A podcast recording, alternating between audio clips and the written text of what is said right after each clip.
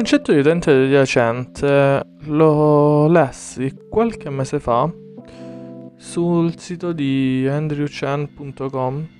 È un'ottima newsletter, devo essere sincero. Andrew Chen è un bravissimo marketer, uno dei più importanti al mondo, premiato centinaia di volte sia dal New York Times che su Wired che su Fortune. Uh, ha scritto decine di saggi e decine di libri. Uh, sono sincero, è veramente molto, molto, molto forte. E sul sito uh, c'è un web post di Bangali Kaba. Bangali Kaba è probabilmente uno dei primi grow hacker all'interno del mondo di Facebook, se non il primo. entrò prima su Instancart, che è il vecchio nome di Instagram. Uh, quindi probabilmente è il primo grow hacker all'interno del team di Instagram. E lui entrò perché uh, avevano notato quanto la crescita fosse sì lineare, ma non esponenziale.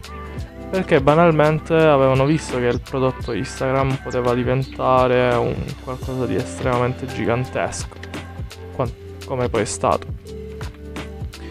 E Kava dice una cosa estremamente interessante. Spiega come uno dei problemi principali all'interno del, della piattaforma non era tanto il momento dell'acquisizione, ma il momento in cui l'utente diventava sempre più ingaggiato. Perché spiegava principalmente che su Instagram, uh, ai tempi, se un utente aveva più di 10 follower nei primi 7 giorni, c'era un 65% di possibilità che l'utente si attivasse. C'era sempre un gruppo di utenti su quel margine che avrebbe lottato per costruire il proprio pubblico, ma i motivi per cui hanno lottato variavano a seconda di diversi gruppi di utenti e sono cambiati naturalmente nel tempo. Paradossalmente avevano capito che uno dei problemi principali all'interno della piattaforma era eh, riuscire ad, ad, avere almeno quella minimo di base di utenti per avere un minimo di interazione. Cioè, pensate a Instagram, eh, al vostro Instagram senza nessun follower. Zero. Cioè, la vostra pagina branding o personal branding senza neanche un follower. È come se non esistesse. Quello che hanno capito paradossalmente era che uno dei problemi principali era quindi il fatto che non tanto che l'utente diventasse da non registrato a registrato, ma da registrato a attivato. E da lì lavorarono ogni singolo giorno per attivare l'utente. Uh, naturalmente spiega tutte le azioni, gli AB test che hanno fatto, fino ad arrivare alla crescita. Da lì naturalmente hanno capito che un altro step doveva essere non tanto uh, l'aspetto di attivare l'utente perché ormai Instagram era diventato molto molto interessante, ma doveva essere la prima piattaforma, il primo social uh, che l'utente utilizzasse al giorno, cioè doveva essere la loro piattaforma precisi- preferita. Uh, da lì quindi diventò da utente casual ad, ut- ad utilizzo principale. Eh, naturalmente da lì sappiamo tutti quanti come Instagram divenne il uh, social principale su una fascia estremamente importante che era la, che è la fascia 20-35 eh, naturalmente è diventata natura- la piattaforma principale per quel pubblico. Da lì quello che volevo spiegare o riflettere era quanto fosse importante quindi il concetto di pubblico adiacente, ossia tutte le azioni che devono fare l'utente per diventare un utente estremamente fidelizzato.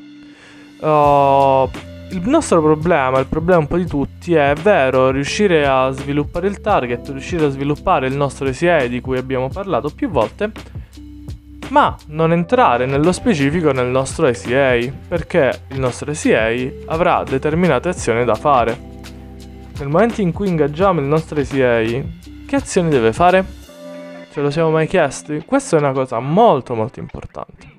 Perché? Io ho preso l'esempio di Instagram perché ho avuto sotto mano questo eh, questo social perché l'articolo riguardava il grow hacker di Instagram. Ma il pensare ai vari step del tuo SEA sono fondamentali perché nel momento in cui noi definiamo il nostro SEA dobbiamo segmentare le azioni del nostro SEA perché magari un SEA entra un, nel nostro sito web ma dal nostro sito web che cosa deve fare? Nel momento in cui ci contatta il nostro SEA quali sono gli step?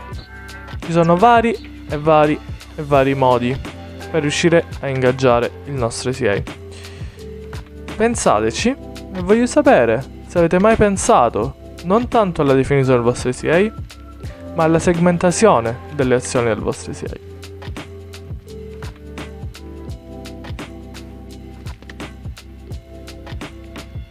La puntata finisce qui. Io mi chiamo Giovanni Saladino. Il mio obiettivo è aiutare un milione di professionisti nell'ambito B2B per maggiori informazioni giovannisaladino.com. Inoltre, se vuoi continuare a formarti ed informarti su strategie di posizionamento personal branding nell'ambito B2B, giovannisaladino.com slash risorse trattino alto gratuite. A domani.